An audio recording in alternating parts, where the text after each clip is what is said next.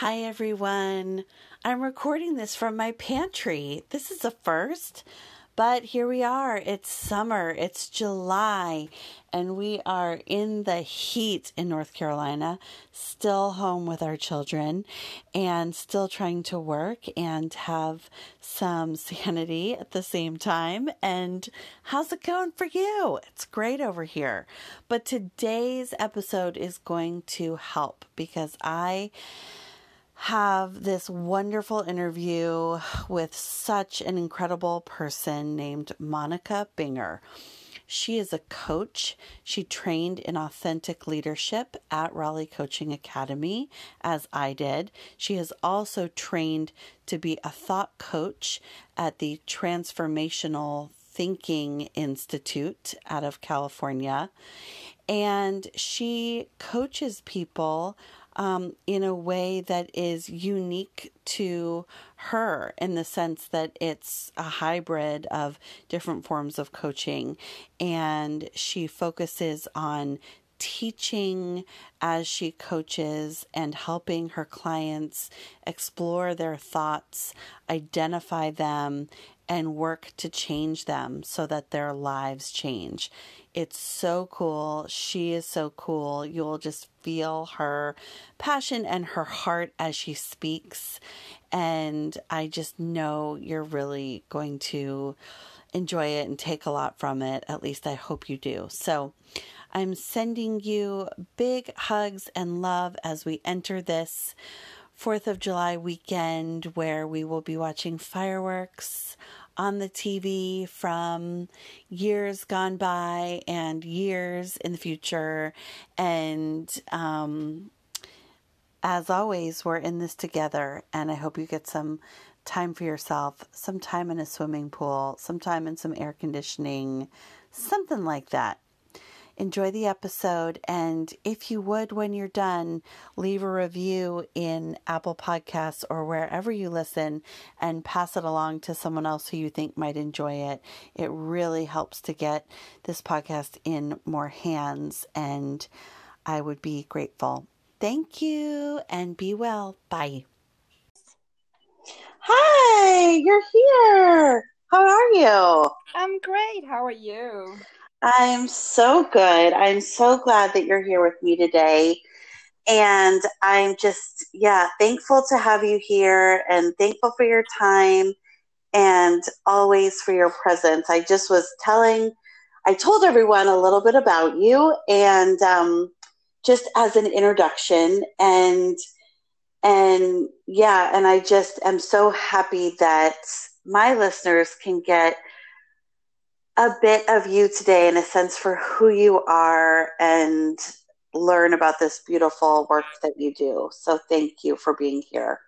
Oh, well, thank you for your kind words. And thank you so much for having me. I, this is wonderful.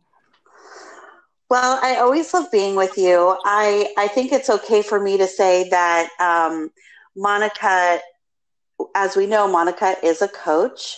Monica is a friend and someone I've learned and grown with, but she's also someone who has coached me, and she is, uh, you are coach, and um, and have this really special technique that you use and that you've honed to help people move forward in their lives. And I really want to get into that so people can learn more.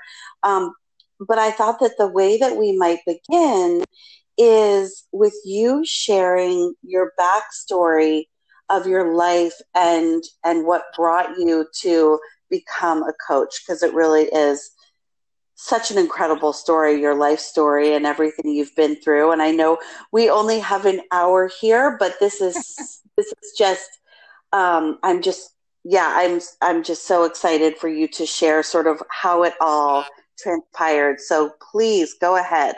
Oh, well, thank you. Um, you know, I guess I could start with what brought me to where I am today. And it's um, when I realized that there was another way that I could live my life. Um, and I started to, you know, pay attention to things that came across my path. Um, my life literally transformed. It started to transform literally within weeks. I, I can't say it's transformed already because I, you know, I think we're always in this process of learning and growing. Mm-hmm. But, um, you know, from a young age, I um, was born and raised in South Africa. And, um, you know, from a very young age, I I remember as a kid worrying. Um, I would just, I was a warrior. Um, and I would just worry about the little things. And, um, you know, through the teen years, um, at 16, we we moved from South Africa to America. That was a huge um, adjustment for me. Um, and, you know, I found that as life's difficulties um, would cross my path, um, just stress would hit. And um, I got, the more stressed I would get, the more difficult it was. And, um, you know, through through my teenage years, um, had a couple of friends who were were murdered um, one I didn't know really well. I knew her dad very well.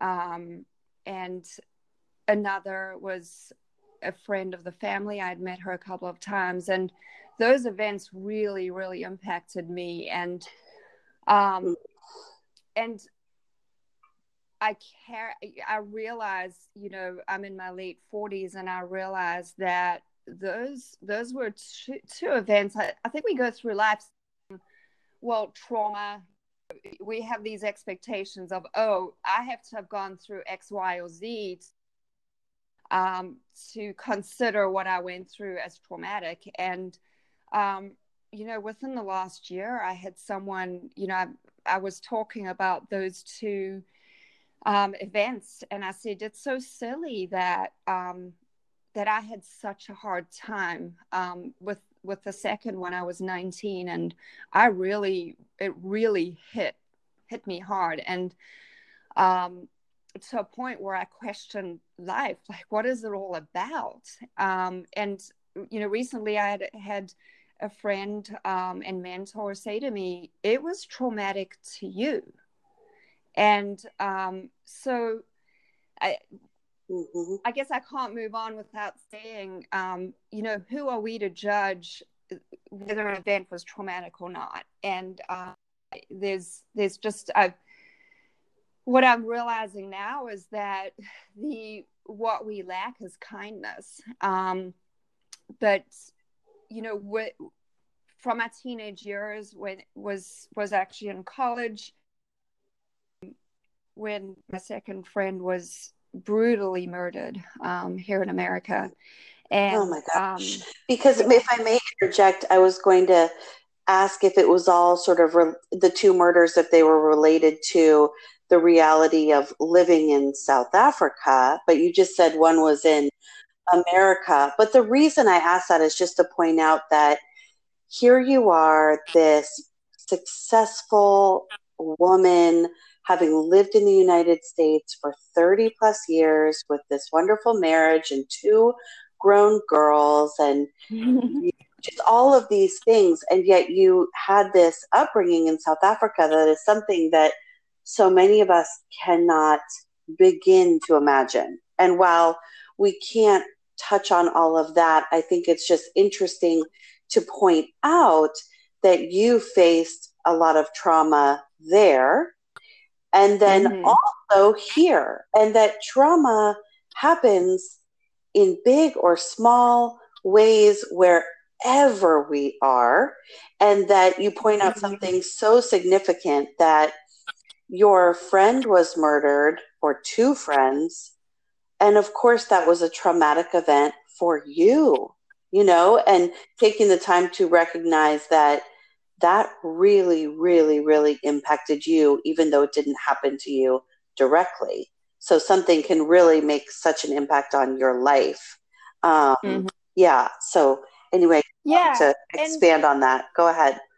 Yeah, and you know the the the heart the heart the the part where I kept telling myself, well, that why you know you shouldn't even you know the shoulds and shouldn'ts you shouldn't have it shouldn't have affected you um the, the first little girl uh well i say little she was probably 14 um or 15 she was around the same age as i was.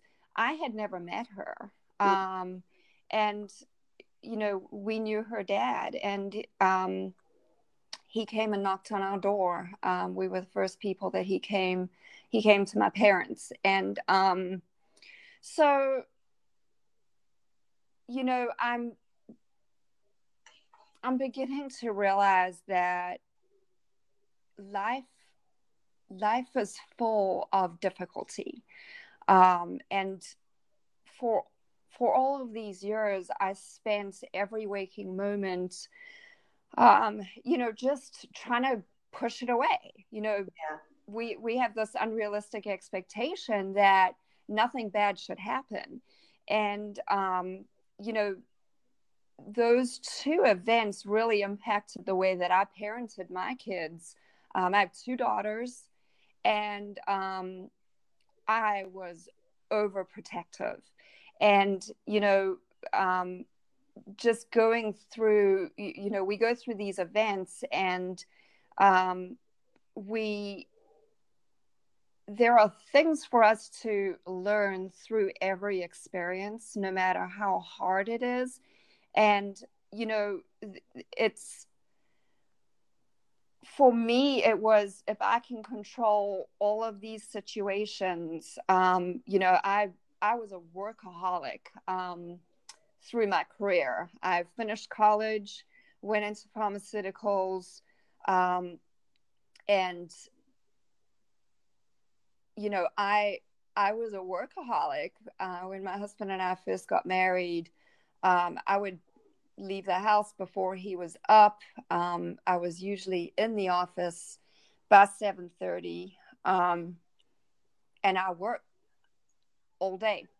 And mm-hmm. so I was a workaholic. I was stressed to the max. And I look back now, um, and I look back on my last job that I have, and I really loved my work, but what I didn't love was was the stress. And so, you know, what kind of got me to where I am today is that stress followed me around. Um, and I thought, you know, you imagine it as this this cloud above your head. Mm-hmm. And um, the the reason why I have, um, you know, decided to become a coach was because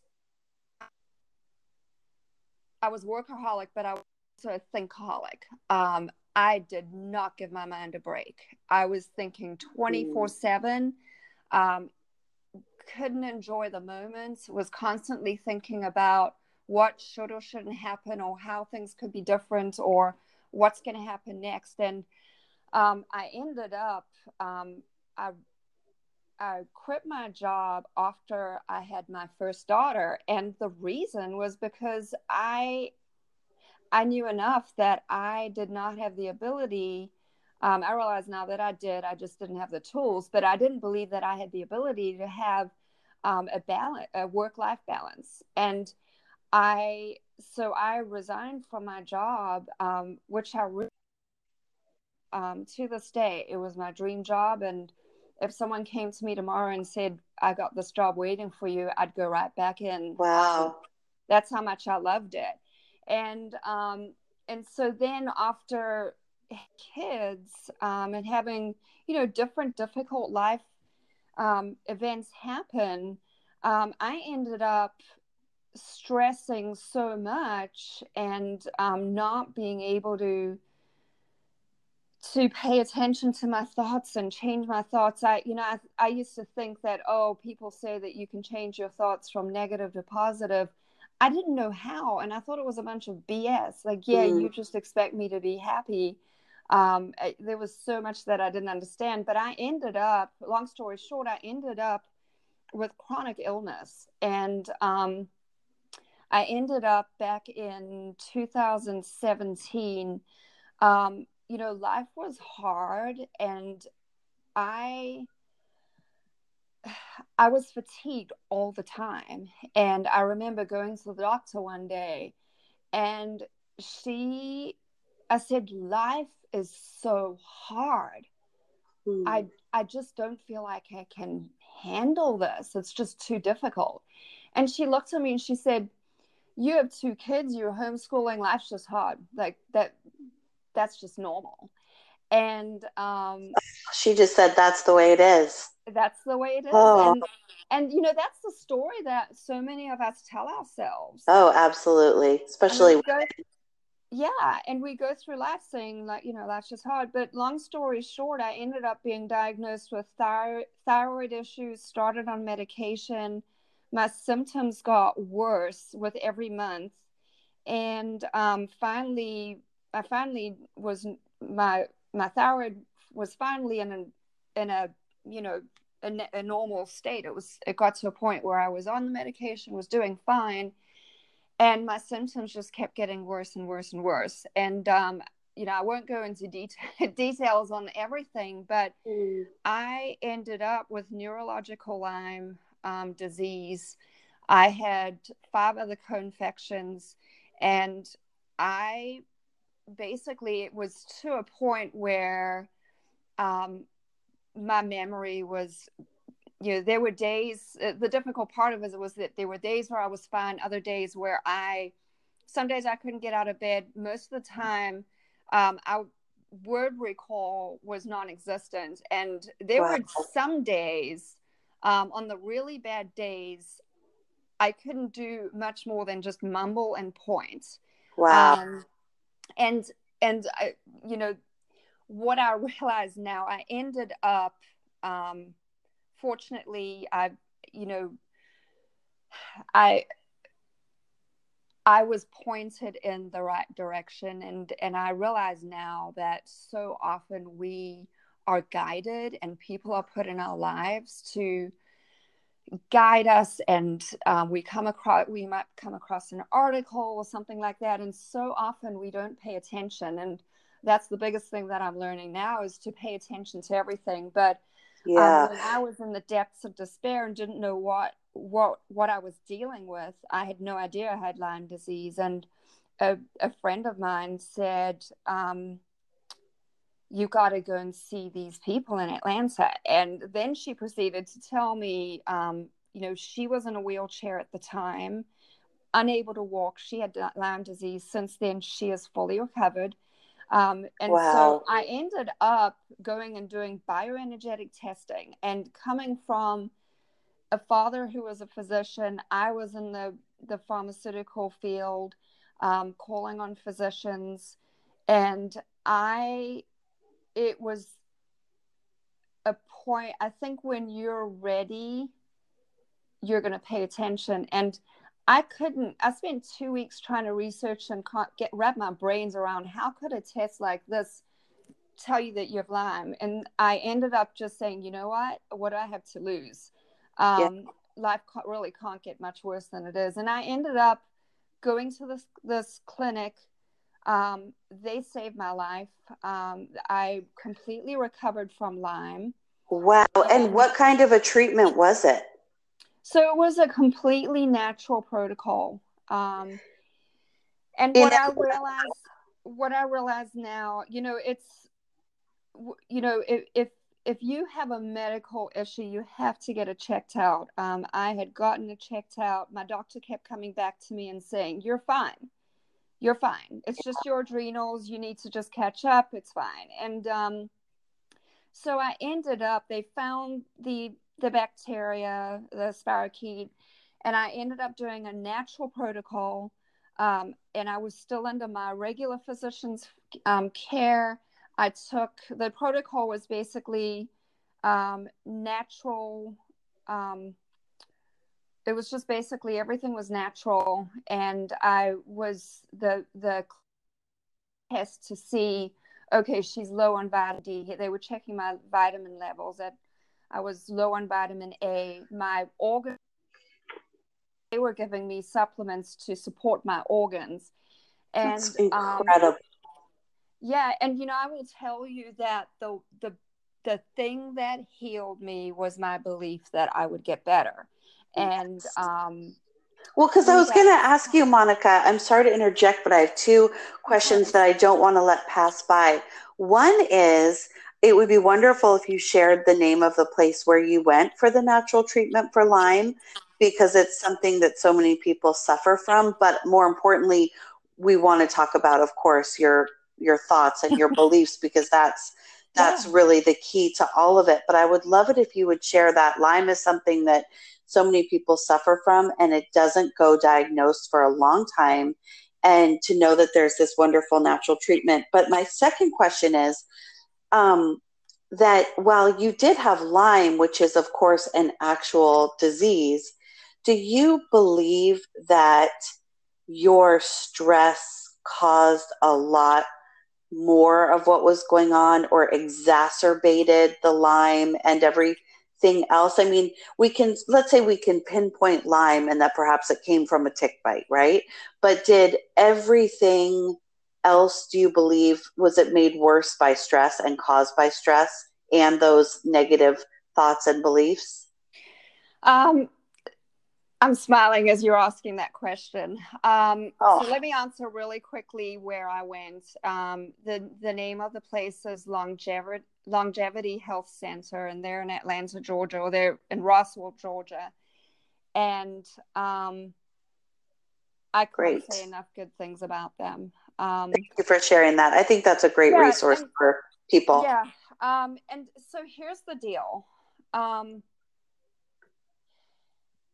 If I so 100% I believe that it was my thinking mind and my negative thoughts that caused the physiological stress response in my body. And I 100% believe in my case this is not always the case. And that's why it's really important to get you, if you are sick, you have to. Um, but I, I will say that w- if you are sick, so, you have to get what? I just lost that one word. You, you know, when you're sick, you have to go and get it checked out. Oh um, yeah. And what I always tell, I, since I healed, um, and I ended up really quickly. I ended up being completely cleared of Lyme, and for the next year, whenever stress hits, I hit a wall and I'd have to go back to taking naps every day. I physically would hit a wall. And so so that's why I'm saying to you in my situation um, yeah, it, you know, it, there's a statistic. Um, I believe it's Caroline Leaf. She's an author, and she. Um, I read a book by her a while ago. It's on my website. I can't remember the name of it, but um, think it's called Who Switched Off My Brain. And she has a, a um, data in there that 87% of chronic illnesses are due to toxic thoughts. Wow. And in my case, um, I was healed of Lyme. And for an entire year after that, I kept hitting a wall. And it was not until I, my husband and I, the whole family, we went out to California, and stress you know going going through the holidays it was of course you know stressful and um and i we ended up getting out to california one day i i kind of started to physically hit a wall and i just ended up sitting there crying and i said to him I have to figure out how to change the way that I am because I I I mean I had evidence to see I had been cleared of Lyme. Um, to this day, you know, we all we all come into contact with different viruses and bacteria, mm-hmm. um, but there's a, there's a percentage of us who are affected by it, and there's a percentage of us who are not. Wow. And I truly believe that, and it's not saying that you're a bad person if you have chronic illness. Um, for me, I thank God every day for what I went through. And and and I know that it sounds really crazy and sick uh, to even think that way, but it woke me up. It woke me up. I don't think it's crazy at all. I just want to say that I think this is an important lesson for everyone all the time, uh, mm-hmm. for anyone. It's also an, a very important moment right now to say that um, that there are so many hardships people are experiencing right now and while yeah. while we can never say um, for example with covid-19 that you brought it on yourself or that you deserve this or that you created it and that's not chronic illness right but it is yeah. an opportunity to say there are very, very traumatic, hard things that we go through. And if we allow them to, and if we see them as an opportunity, they move us forward to a better life. We are being called to our highest selves right now. And you, mm-hmm. your depths of despair, on that spot in California, crying and feeling hopeless and weak and vulnerable and wanting to throw in the towel, you were called to your highest self and you said, I have to figure out what this is.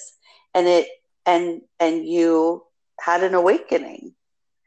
Mm-hmm. Um, so it, it doesn't sound sick to say at all. It sounds like it was something that propelled you forward to where you ultimately found healing and joy.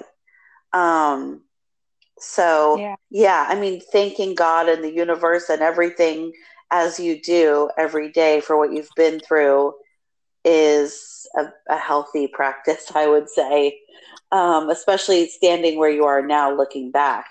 So, well, yeah. what did you do? How did you how did you get better? Because we know that you did the protocol in Atlanta, and then mm-hmm. you and then you, I would say, um, surrendered I would say. Mm-hmm. You surrendered. You said, "I've got to sort this out."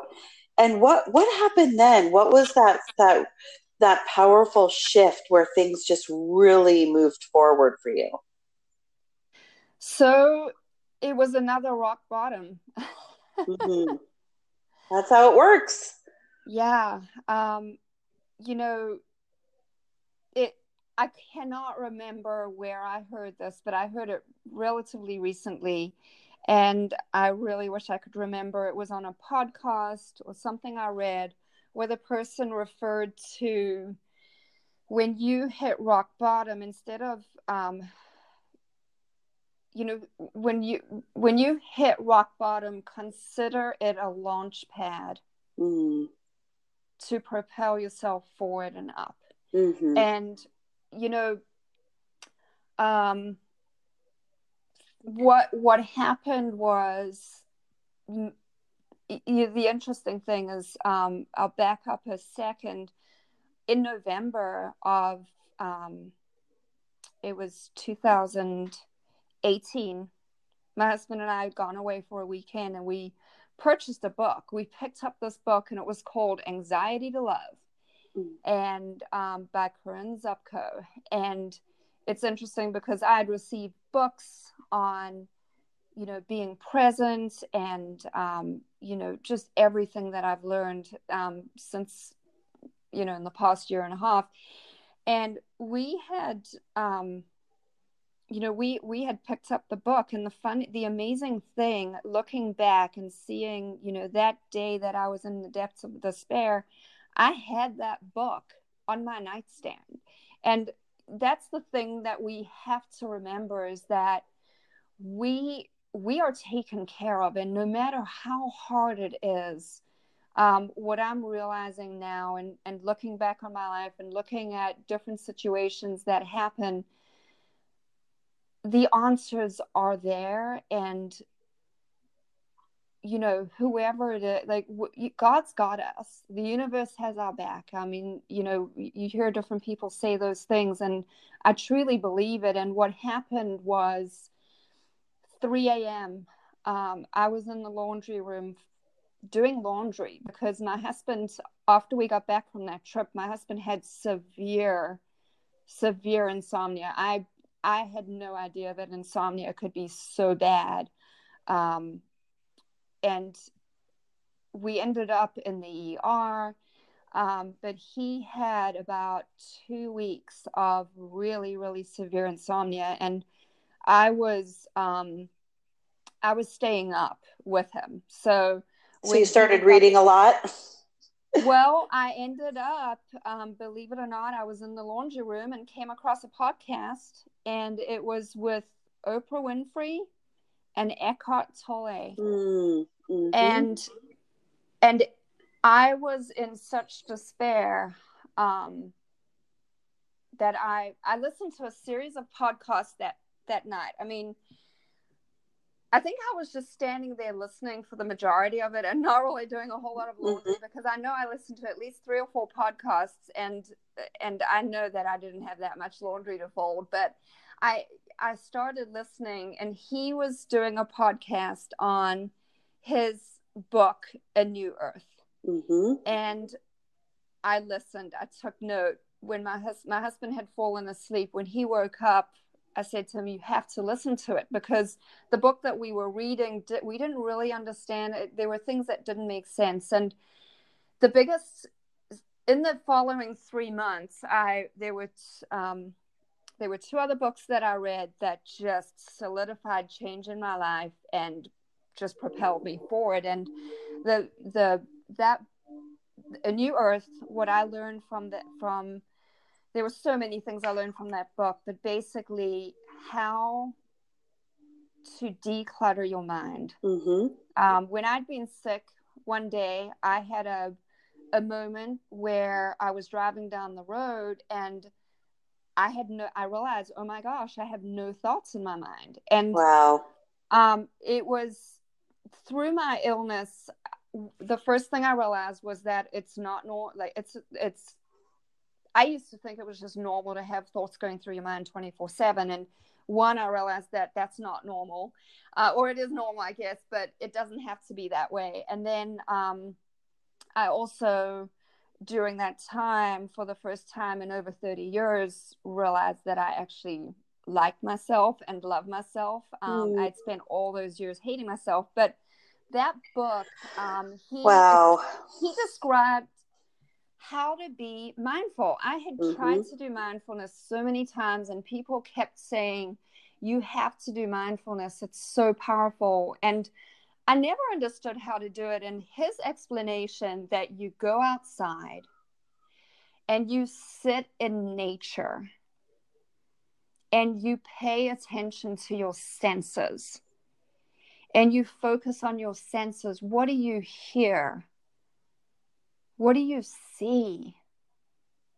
What do you feel? And, you know, as I'm saying that, I, I'm taking myself outside to my backyard and be, just being outside and focusing on those three things alone it what's out of your mind it really does. And it's what we all are always trying to achieve through meditation, right? Yeah. And yet yeah. it takes people years to tap into that. And you said that by reading this and listening to this and practicing it, you shifted your life in a matter of weeks. Yeah. It was a couple of weeks. My anxiety, I had, I'd had on and off anxiety and I lived in denial. Um, because I was too embarrassed to say that I had anxiety. But mm-hmm. I lived with anxiety. I think every, I don't. We all have different levels of anxiety. I don't know if there's there are very I don't know there. I think more people than not live with anxiety, um, and so in literally two weeks, saying that I that it doesn't come back, and I'm not saying that that um, I don't have thoughts that go through my mind because this is a practice that I have to do every single day. Sure. And and that's that's why that's why it's called a practice. I mean, everything that we want to be good at has to be a practice.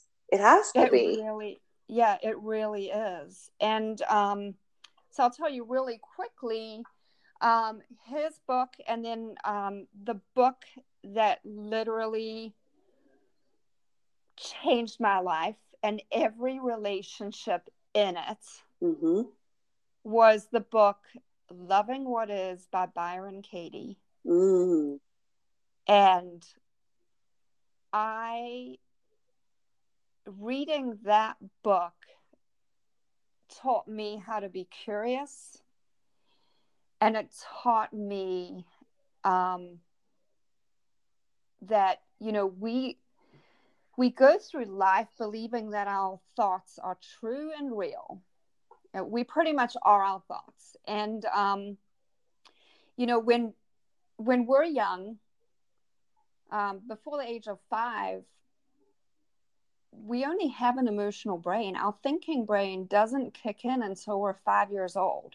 Mhm. And so those years before the age of five were were in our emotional brain and in you know it's it's the and the emotional brain is the limbic system the fight flight response the survive the survival mode and so before the age of five we're not able to decide hmm okay that person That person what? Monica?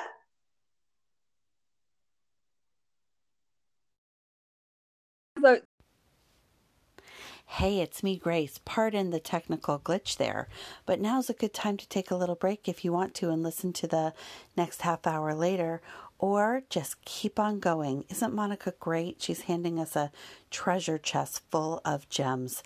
So let's pick up where she left off talking about our five year old brains. hi Hi. So when you're five years old, you were saying you have a feeling brain before you're five. Your Yes. thinking brain starts when you're five. Yeah, and so what happens is, you know, we everyone talks about self-limiting limiting beliefs. And we Mm. don't stop to think about what a belief is. And a belief is a and a self-limiting belief is a negative thought that we keep thinking again and again and again. And that's that's Mm. what becomes a belief and and our brain is wired that way. And so um, you know, with with Byron Katie's work, um, it it was amazing. And so with her work, if if you haven't, I know that you're aware of it, but for your listeners, um, if there's anyone who's not heard of the, her work before, um, she asks you ask four simple questions and then you do turnarounds. And for me, the power was actually in the turnarounds. But you start out. So if you have a thought.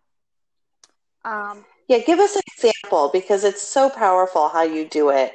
And Byron Katie, of course, is brilliant, and I'm so glad you're sharing yeah, her work. yeah, Give us an example of a turnaround because this, this I believe, and you'll share more, but this launched you into um, wanting to coach, Yeah. right? And the style of coaching that you really um, are so brilliant Yeah. at. So, give us an example of yeah. that. So real quick, I will say that um, her work and then um, the the work that I do now, um, and the reason why I go into the thoughts is because, you know, I have a friend who has a great great explanation is that you can have a weed and you can keep cutting the weed or you know um, you know trying to get rid of the weed but unless you actually go to the root and pull the the plant out from the roots you're going to keep the weed's going to keep growing. And so that's how thoughts are. And so yes. if we the way for us to change our beliefs is to investigate our thoughts and change our thoughts. And um, a couple of months ago i actually a, another book um, that i came across a few months ago is called says who by Ora Nadrich and i ended up actually um, becoming a certified thought coach because i saw the power in asking the questions. And so basically, getting back Wow. to the example of, um, and I realized in my life that, you know, I could change the way that I felt. I could have a situation, and I'll give you an example. Um, you know, for example, you know, let's just use Rick. Rick doesn't listen. Rick is my husband. And so if I have the mm-hmm. thought, Rick doesn't listen to me, um, you know, we go around making these assumptions. And and so if you wanted to investigate the thought, Rick doesn't listen to me, um, you would say, well, Rick doesn't listen to me. Is this true? Well, when you're frustrated or if something's not going right, um, you're going to say, yeah, it's true. He doesn't listen to me. And then the second question is, can you, are you sure, can you be sure that this is true? Um, and it's been a while since I read the hmm. book, so I'm, I'm probably going to miss a thing or two here. But can you be sure that it's true? Um, yeah, I'm pretty sure he doesn't listen to me. And then you ask the next couple of questions. Um, how does it make you feel when you believe the thought that he does not listen to you? And for any negative um, thought that you have, you know, it's going to make you feel pretty crummy. It's it's going to mm-hmm. make you feel frustrated, annoyed, aggravated, unheard. Um, you're going to feel dismissed. There's so many different feelings that are going to rise up just from a simple thought someone doesn't listen to me.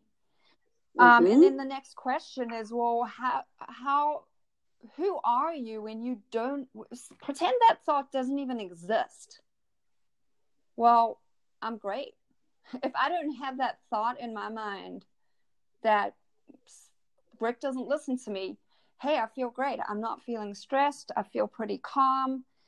And so those are the four questions. But then what you do is you go into the turnaround.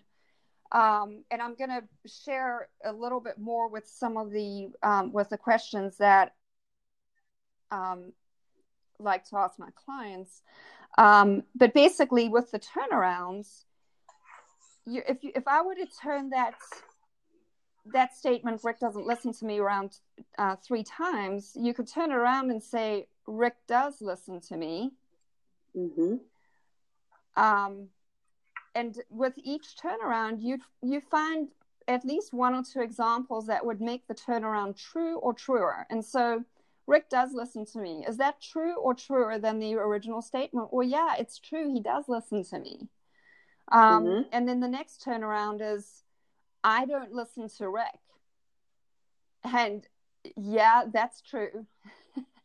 that statement wow. is true. And then the third turnaround is I don't listen to myself. Mm-hmm. And to me, that is, there's so much power there.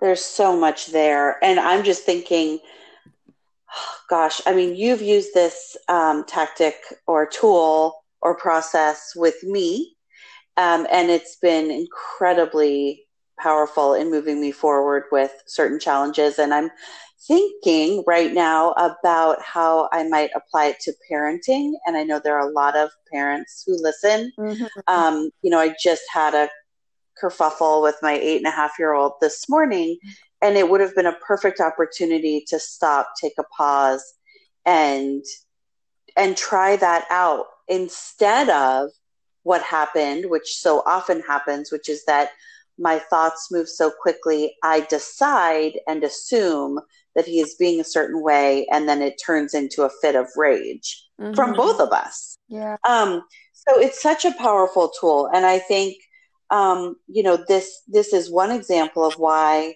investigating our thoughts is so important. And you, that's that's what I want you to to share more about now is is you know why you think investigating thoughts is so important and how they're related to your feelings and how we change our feelings by investigating our thoughts and therefore you know stop resisting and instead you know move forward in our lives in a more um or less resistant more free flowing allowing way yeah, no, I appreciate you asking those questions.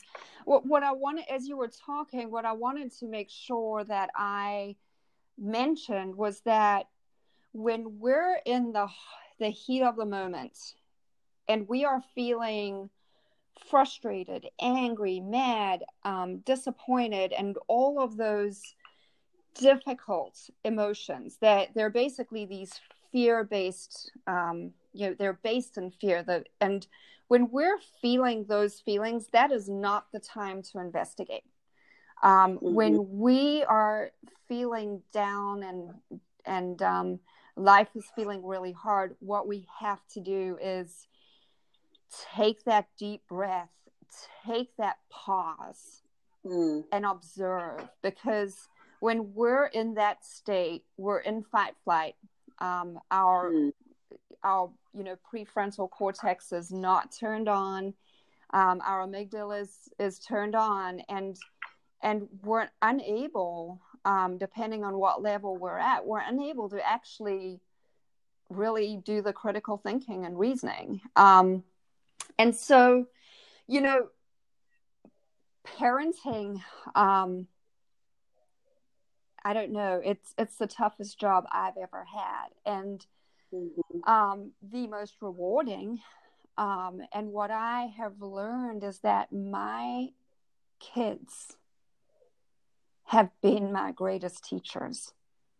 Mm-hmm. Um, I, you know, I parented through fear. Like, what if something happens? And you know, what I realize is that, um, you know, when you have situations where you have a discussion with someone, and it could be with your kid, it could be with your spouse, it could be with your partner, it could be with your boss. Um, you know, we go through life basically when we when we hit five and our thinking kicks in, no one says to us, "Okay, the majority of the thoughts that you're thinking are not even true." So we basically go along, our brain is wired a certain way, and we go around through life looking at situations and experiences. And we basically go from people, person, and thing um, in situation collecting evidence that mm-hmm. what we mm-hmm. believe is true. And so what happens is that when we're having a discussion, we think we're seeing what's really happening, but the truth is that we are really seeing what we're looking for. Yes. And so, um, you know, I, I had, I had, and, and those beliefs that we have of I'm not good enough or I'm not lovable, no one loves me. Um, those are my two. Um, I, I go about life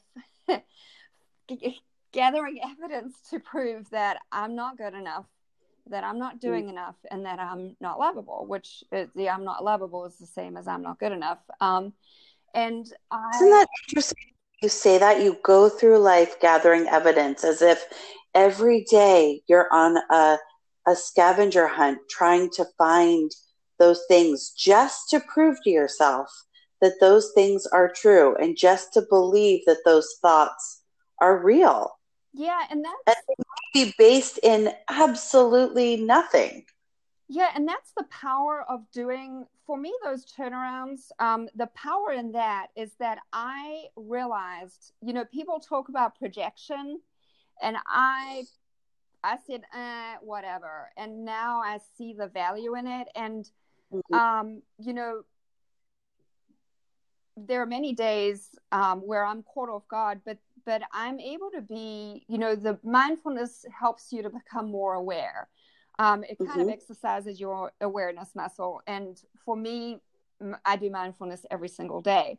So that is necessary for us to actually recognize when we're having thoughts. And so most of the thoughts that we have um, are either if if you're in the negative side of things and it's the fear-based thoughts or judgmental thoughts or negative or worried thoughts those types of thoughts sabotage us they work against us they knock us down and they hinder us. They really do not help us. And when you when we're able to investigate thoughts and we're able to say does this thought support me or does it sabotage me? or does it support this relationship or does it sabotage it? And is it working for me or is it working against me? And these are um are Ora's um says who questions. Um another question that these are what Ora Nadrich. These are her questions that she. Has. Oh, Ora Nadrich, the thought coach. Okay. Yes, these are and and um, she has the Institute for Transformational Thinking, and so, okay. um, you know, it's easy for feeling, um, but unless we um, are able to just investigate and go, hmm, where is this? Co- I wonder why this situation is really bothering me, um, and you know relatively recently, I had a, um, a conversation um, where the, the person was so frustrated that they weren't able to hear. I, was, I said, I'm, you know, I was, a, I was being empathetic. Um, I was sharing empathy, and the person was so frustrated, and um, and you know, we kind of had a few words, and I came away, and I was really, really sad. And um, you know just i just felt hurt. And so i'm sitting there crying and my husband was you know sitting there talking to me. And all of a sudden i just got this huge smile on my face and started laughing. I mean here i was feeling really really really sad. And i just started laughing and he looked at me and he said what why are you laughing? And I said, because you know what? There's something here that is not true, and I'm believing it to be true. And I'm pre- the way that I'm perceiving this, that's what's hurting my feelings. And what happened was, after I was able to relax and um, just get back to a point where I was feeling 100%, I I went and investigated my thoughts, mm-hmm. and um, and I kept saying, where does that come from? Where does that come from? And I, I, what I was, where I ended up was, um, I always have this fear that I'm going to say the wrong thing. And that's what was ignited in that conversation because I started beating myself up that I should or shouldn't have said certain things like, I sh- oh, you should have waited and not given a response, or you should have said something different. And I was able to just sit and investigate the thoughts and come to the realization that, you know, I was able to put the the questions, the turnarounds, and I was able to completely see things from a different perspective. Wow. Um, and so when you change your thoughts, you change you're feeling. And as you've said to me, you completely rewire your brain in that way. Yeah. And when we change a thought, um, and when I'm coaching clients, I do a very powerful technique where we investigate the thoughts. And, you know, oftentimes the thought came from a, you know, could be a sibling, a parent, a teacher who said, you're, you're stupid. Um, mm and so what we do is you um, you look for words such as but. You know if i have a sentence and i say i'm going to get this job but i don't have the skills when i hear the word but um, there's certain words when i hear myself say the word but shouldn't should it's my immediate flat red flag of okay, okay there's something here that you're believing to be true that may not be true or there's something that you are may be misunderstanding about it and um and i'm not saying that difficult things situations don't happen um mm-hmm. we're human and it's so important to feel the feelings and give ourselves permission to feel the feelings be kind to ourselves and then later on when we're in a in a place where we can at least just go, okay, well, what's this all about, and investigate the thought. Um, what I'm able to do with with my clients is do the um, release and replace method, and what you do is you you know you if you realize you have a conflicting thought, which is um, a thought that supports you, and then you say the word but, and then the the next part of the sentence, you're sabotaging yourself. Like, I'm not good mm. enough to get the job. Um, you're what you do is you recognize those sabotaging thoughts and you replace it and you say i have a lot to offer and so what you do is we go through an exercise where we take that thought and we release it and we ah, replace it with a new thought. And i'm t- and what happens is that it's not a matter of i'm changing my feelings but when you change your thought those negative feelings disappear. They naturally will disappear. And i'm not saying that that the thing is how you know i'm in my late 40s and i have thousands upon thousands upon, upon thousands of negative and sabotaging thoughts. And so you know doing this work it takes work. Yeah. It, it's not a one and done deal. Mm-hmm. but the great news is that life does not need to be as hard as it is. Mm. and it's not saying or as life perceive it to be well, yeah, and it's not saying that life shouldn't be hard because you know what? My difficult moments are the moments in my life where I've been most thankful because after the fact, of course, because looking back, it's what got me to get off my butt and make some changes. Right. Me too, sister. That's how it works. if you let it, that's how it works. Yes. Yeah. Yeah, and so That's... what I want to say is that there's a time and place for everything. Um, investigating thoughts, it, the time and place to do it is not when you're feeling really, really down. Um, when you're mm. feeling hmm. really down, you have to give yourself compassion. Mm. You, it's, you know, um, that's such a good reminder. Let yourself feel it take the time, observe it. As you say, don't react to it. Be kind to yourself. Feel the feeling, mm-hmm. yeah. and then and then uh, look at it. Right?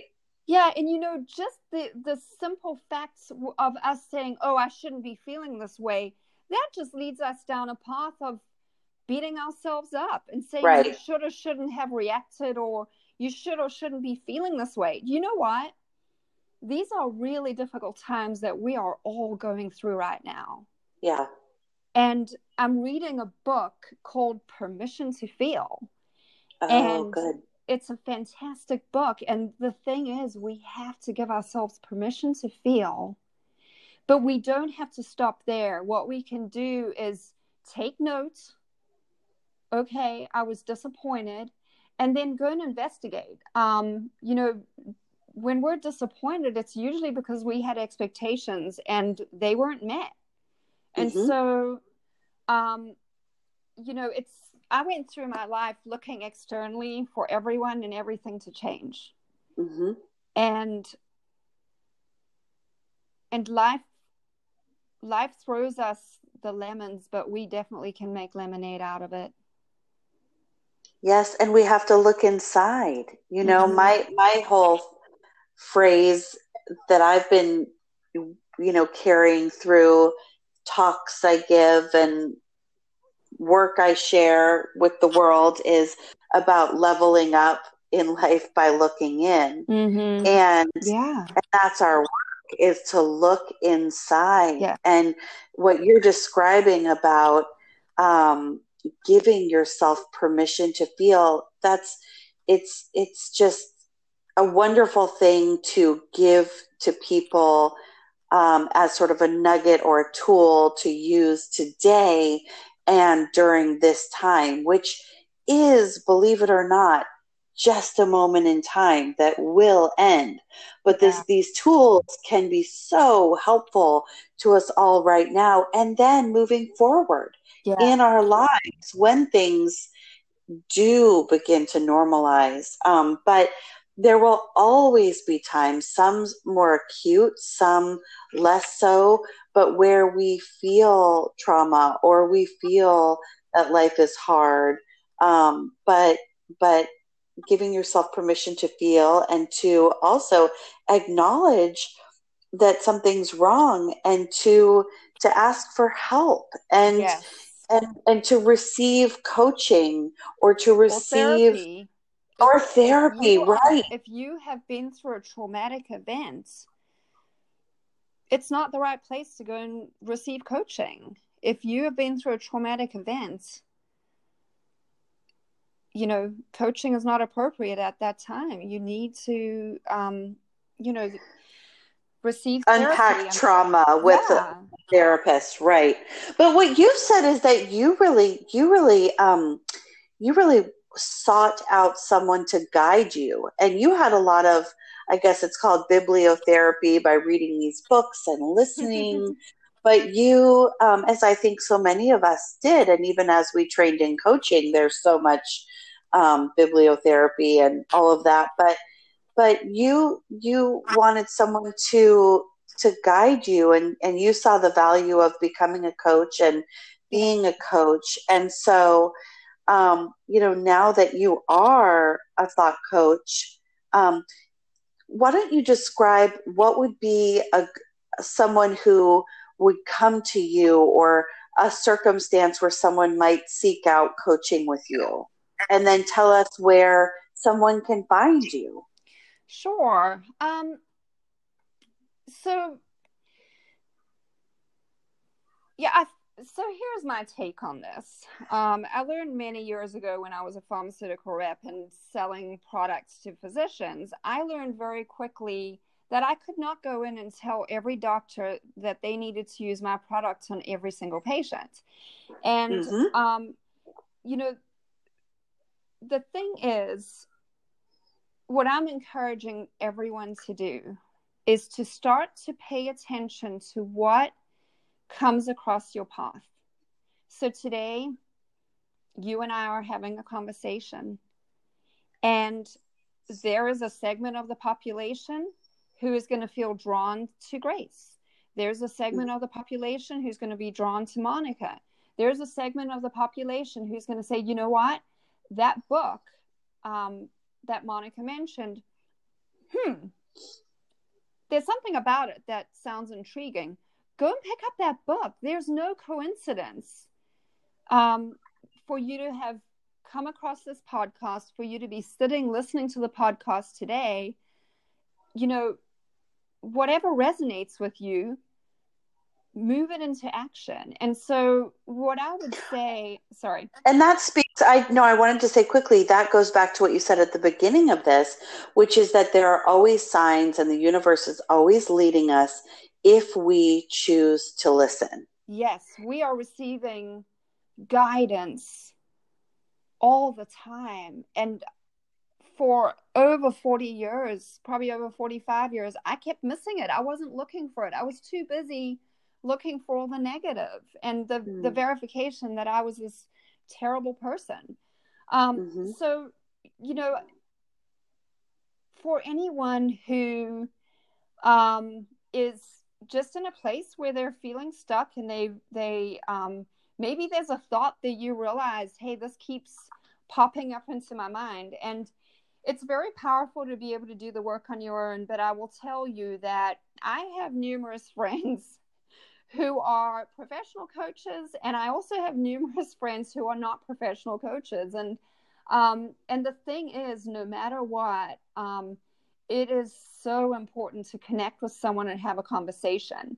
Um, and and so so I, you know, I I'm excited to be doing what I'm doing. Um, nothing excites me more than when I am able to witness someone have a shift in perspective. Um, mm-hmm. And the place that I can be found is monicabinger.com. And on Facebook, I'm Monica Binger Coaching. Um, I'm not I'm not very active on social media, um, but you can definitely find. Well, that's me. okay. You can definitely you find me on monicabinger.com. Yeah, monicabinger.com. You have a beautiful new website, and I know that you coach individuals and you're also doing coaching consulting for small businesses on authentic leadership. And you have created um, this wonderful coaching practice with these specialties and with the infusion of teaching, which I think is so brilliant. and of course, yeah, that's your favorite part. Well, you're such a wonderful, powerful teacher. And what I love is two things. One, everyone finds their own way with coaching, which allows there to be so many different kinds of coaches mm-hmm. for people who have so many different kinds of needs. And I love that you found this specialty where you also teach. Um, and it, it really does help people in such significant ways. Um, and also that you have created this practice out of everything that you have learned and gathered through all of your life experience. And also, you shine a light on such an important fact, which is that we are all always continuing to grow and change and evolve. And just because someone has been a therapist for 35 years doesn't mean that they don't have challenges. And just because someone is a coach, whether new or newly minted or having done it for 30 years, doesn't mean that they don't continue to face things where they are growing and changing and evolving. And in fact, it helps, I think, all of us become better coaches and also better leaders in our own lives as we face more and listen more to where we're being directed and learn more. And um, I just, I think this is such a just wonderful thing that you have tapped into for yourself in a way that you can share it in such a meaningful way with so many people. And it's so clearly transformed your life, this transformational thinking, and it can transform and will transform so many others, including myself. And I'm so thankful to have uh, gone on some kind of coaching journey with you, which I believe will continue in some way throughout our lives and yes. in our relationship. Um, and I just think you are such a special, smart, thoughtful, kind, wonderful person. Aww. You spoke about kindness and there needing to be more kindness, and that just emanates from you. And I'm so just so glad to have had this time with you and appreciate you being so open and um, vulnerable and honest and sharing all of your wisdom. Oh, well, thank you so much, Grace. And it's been an absolute honor to get to know you. And I love listening to your podcasts. And um, it's, you. you know, it, it's, it's just so beautiful how we, um, you know we go through life and the most beautiful people come across our paths and make us richer and um, make life more fulfilling and so you are that to me um, and i'm just me incredibly too. thankful to have you in my life but thank you so much for having me on me your podcast too. oh my gosh this was so wonderful and i hope that you will come back because I think this just, um, I know that this is just a really different way of talking through things um, than I tend to do, even though we share so many commonalities in the way that we sort of move through um, life with our coaching and our thoughts and our feelings.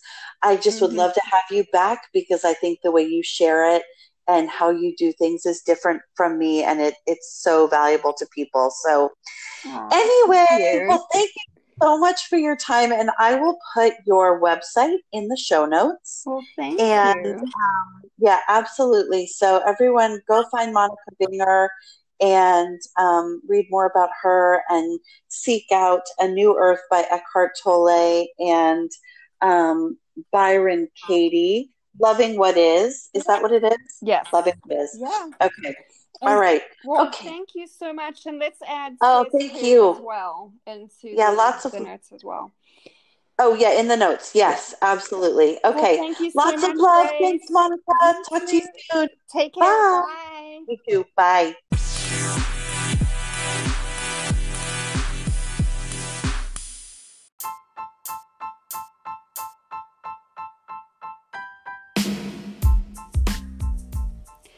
Thanks for listening today, guys.